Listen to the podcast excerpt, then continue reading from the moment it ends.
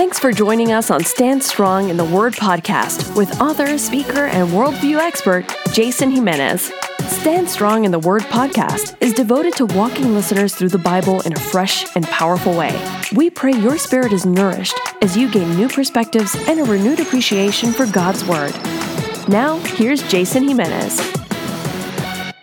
All right. Welcome back to Stand Strong in the Word podcast. Jason Jimenez with you. As always, so glad that you are tuning into another episode. And as always, if you've missed anything from the past, you can go to SoundCloud, you can go to iTunes, you can go to standstrongministries.org, click on podcasts. which is right up on the top of the of the site, and there are study notes for you to use as you further your study through this chronological teaching of the gospel account. So so far, this has been just amazing time. I'm now just going into my own personal time into Matthew chapter 7, but today we're going to be picking things up in Matthew chapter 6, and we're we're going to be talking about not showing off when we give, and we're going to be looking at four key verses in Matthew chapter 6. If you missed last podcast, which was number 30, this is now number 31.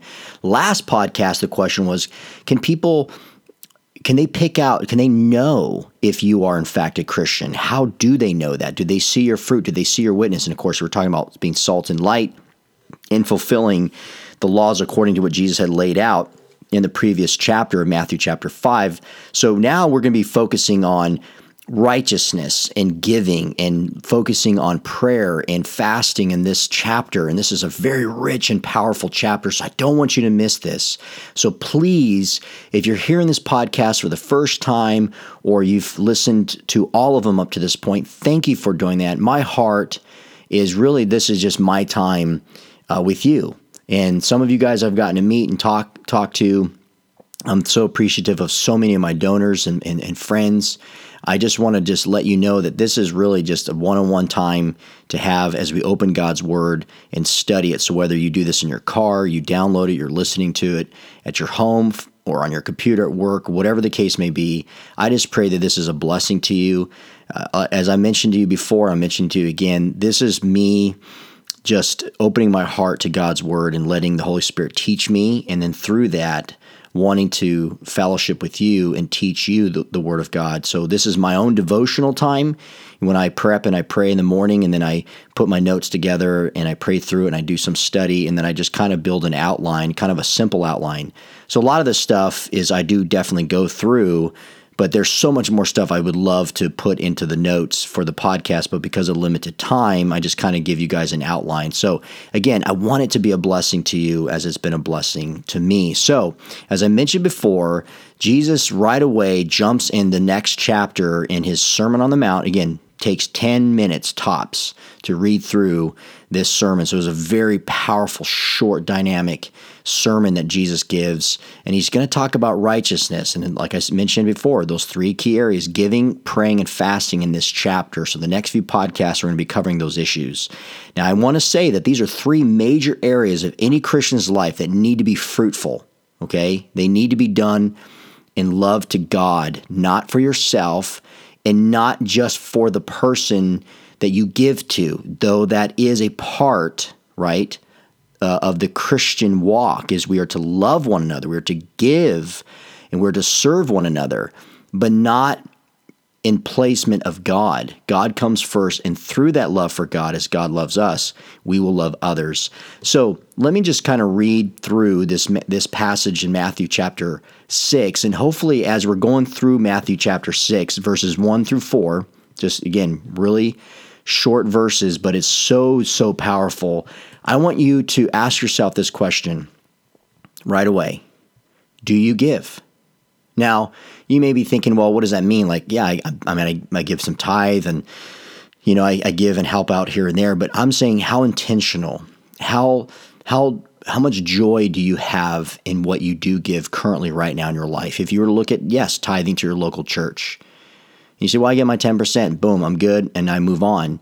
No, I'm really challenging you. And the reason I, I say that is because I've been challenged through the years I'm not just a natural giver. I will I will totally admit that.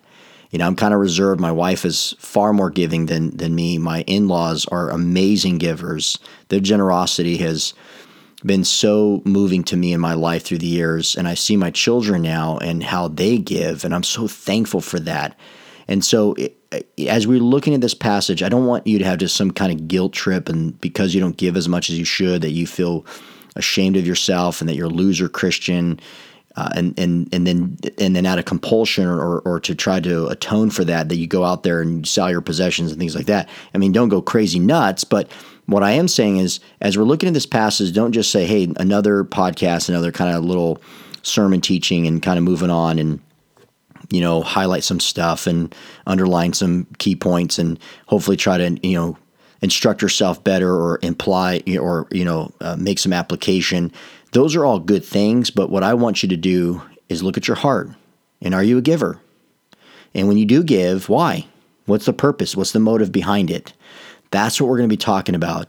Giving not just to the needy, but giving with a generous heart. And so that is our prayer.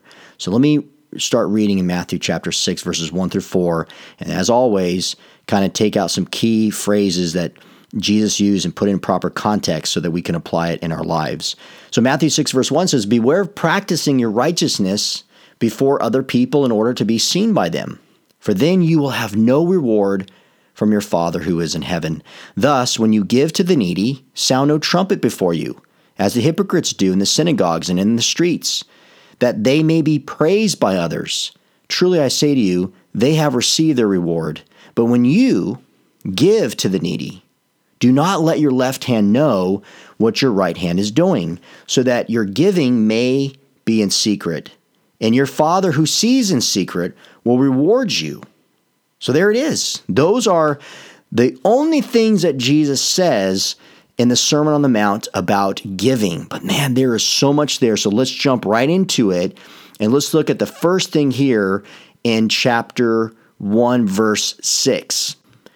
Notice that Jesus says here, Beware of practicing your righteousness before other people.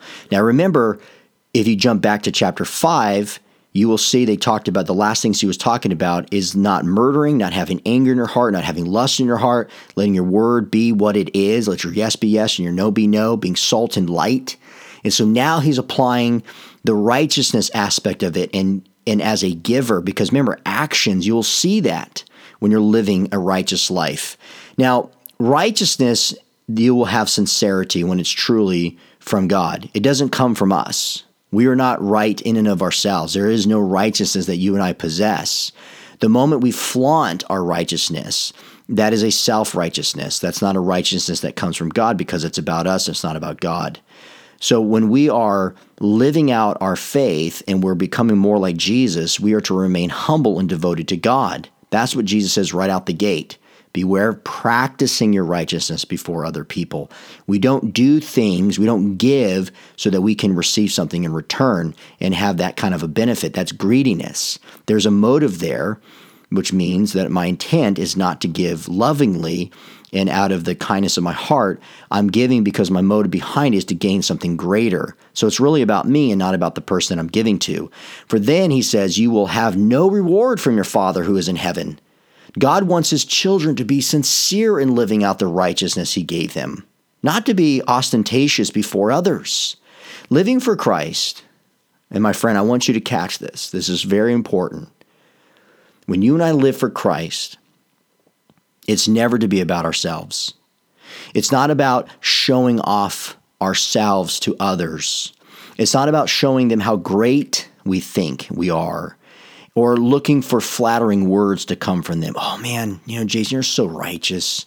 You're just so cool. Not like the Teenage Mutant Ninja Turtles put righteous, but you know, you're so amazing, man. I just, you know, I just love spending time with you. You're so godly, so awesome, so smart, so talented. You know, when you and I flaunt ourselves to get those type of flattering words, that's not worship before the Lord. That's not demonstrating his righteousness that is in your life. Christianity, at the heart of Christianity, is about showing off what Christ has done for us. It's about declaring how great He is. Now, I'm going to give you two verses to put this in context from what Jesus says here in Matthew 6 1 that you're not to be practicing your righteousness before other people and not receiving any reward from your Father as a result. Paul puts it like this in Romans 12, verse 3. He says, For by the grace of God given to me, I say to every one of you, not to think more highly of himself and of his importance and ability than he ought to think, but to think so as to have sound judgment, as God has apportioned to each a degree of faith and a purpose designed for service. Elsewhere, Paul says in Galatians 6 3 says, For if anyone thinks himself to be something when he is nothing, he deceives himself. So, what Paul's saying, again, in conjunction what Jesus is saying, is don't think of yourself as something greater than you really are. The focus is not to be on ourselves, because ultimately, he says here in Galatians 6 3, if you think of yourself as something when you're really nothing, again, that's not meaning Paul's not saying you're you're a loser or you're pathetic when you think you're you're a hero. He's not saying it like that. He's saying you're deceiving yourself if you think what you have and who you are is because of your own adequacy and not relying on the sufficiency of Christ. That's what he's saying. Now, when you look at verses two through four, now this is the, so when we go from sincerity, now we have to look at generosity. So if we're sincere in our righteousness, we will be sincere in our giving. He says in verse 2 when you give to the needy, sound no trumpet. Giving is not meant to be a public spectacle. That's the bottom line about giving. If one of the first things you and I see about a standard of giving is not to be a public spectacle, our intent is about giving because there's a need, and we are thankful and grateful and humble to meet such a need. One, so when someone gives out of the extension of their heart, when they're sympathetic, that is God moving through that person. Now let's let's look at the phrase when he says sound no trumpet. What was Jesus implying there here in Matthew 6 2 about not sounding a trumpet? So, this terminology to announce by blowing trumpets was possibly a reference to the noisy manner in which offerings were tossed into the 13 trumpet shaped chests in the temple. You see, the gifts given, quote, quote, end quote, in secret, may have been a reference to this chamber of secrets that was in the temple where, according to the Mishnah, devout people gave their gifts in secret. So, in essence, what Jesus was saying here when he says, When you give to the needy, sound no trumpet, he's saying we're not going to make a public spectacle about this. We're not going to blow the trumpets and, and, and make noise so people see, man, all that noise it just keeps dropping into these chests. It just shows how much wealth how much wealth this person has and how how big of a heart they have and how much they just love people and they just keep giving. This is incredible. No, that person ultimately thinks they're the gift. That's how wonderful they are the possessions that they possess, obviously they're handing over, they think, look, I'm releasing this. When in fact, if you go back and you and you see throughout the Sermon on the Mount this intent of the heart, and we're going to be talking about later on about storing treasures on in heaven, not on earth. This is the focal point. When people give publicly and they want accolades, they want recognition. That's not about storing treasures in heaven. That's not about advancing God's kingdom. That's advancing your own greed and your selfishness that you're so absorbed in thinking that, you know, I have these possessions and I am sympathetic enough of the needs around me that I'm going to give just a tiny little bit to those that are in need. That's not a love that Christ is telling us to have here. He's telling us to have a love that says, you know what, I've blessed you, go be a blessing to other people. So we know publicly what Jesus is saying here. Bottom line is, don't make a public spectacle. Just like prayer and fasting, don't do it in public. And, and again, the last thing I want to say on this is as we look to the other thing is it's not to say that when you do give that that you're trying to prevent from people finding out. That's that's not the whole focus here. The it's the intent of why you gave in the first place. So let's let's make sure we don't get legalistic and say, well, did people know about you giving that? And you're like, well, yeah. He says, Well, see, you were just tooting your own horn. You weren't really giving out of love. You know, is your heart really generous? We don't want to go down that road. Again, that becomes self righteous as we're talking about. Now, verse 2 they may be praised by others. See, giving, as I mentioned before, is not about the one who gives, but about the one who receives the gift. The focus isn't on you, the giver. The focus should be on the one who receives the gift. We are to give out of the kindness of our heart. So I ask you, my friend, do you give out of the kindness of your heart? when you do give and when you have given in the past and when you plan on giving something tomorrow or today in the near future, just remember before you do, what is your intent? What is the motive in you giving? Is it about you or is it about the one who's going to receive the gift? Now, notice what, the, what, what Jesus says here in verse 2. At the end of this, he says, Hey, if you do give publicly, making noise, and you are seeking the praise of others, you've received your reward. Because here it says, literally, this is what it, this is what it means you have received your gift in full, meaning your reward, which is the gift, is the reward that God gives you, has already been done in full here on earth. And we'll be talking about that later on because that's storing treasures on earth, because you're all about earthly things and not about heavenly things. Wrong intentions about giving comes from man's approval, and that is the reward which was the focus and custom of the time. See, so what was happening in the temple and worship was it was a spectacle. People came out to see who was going to give and how much they were going to give.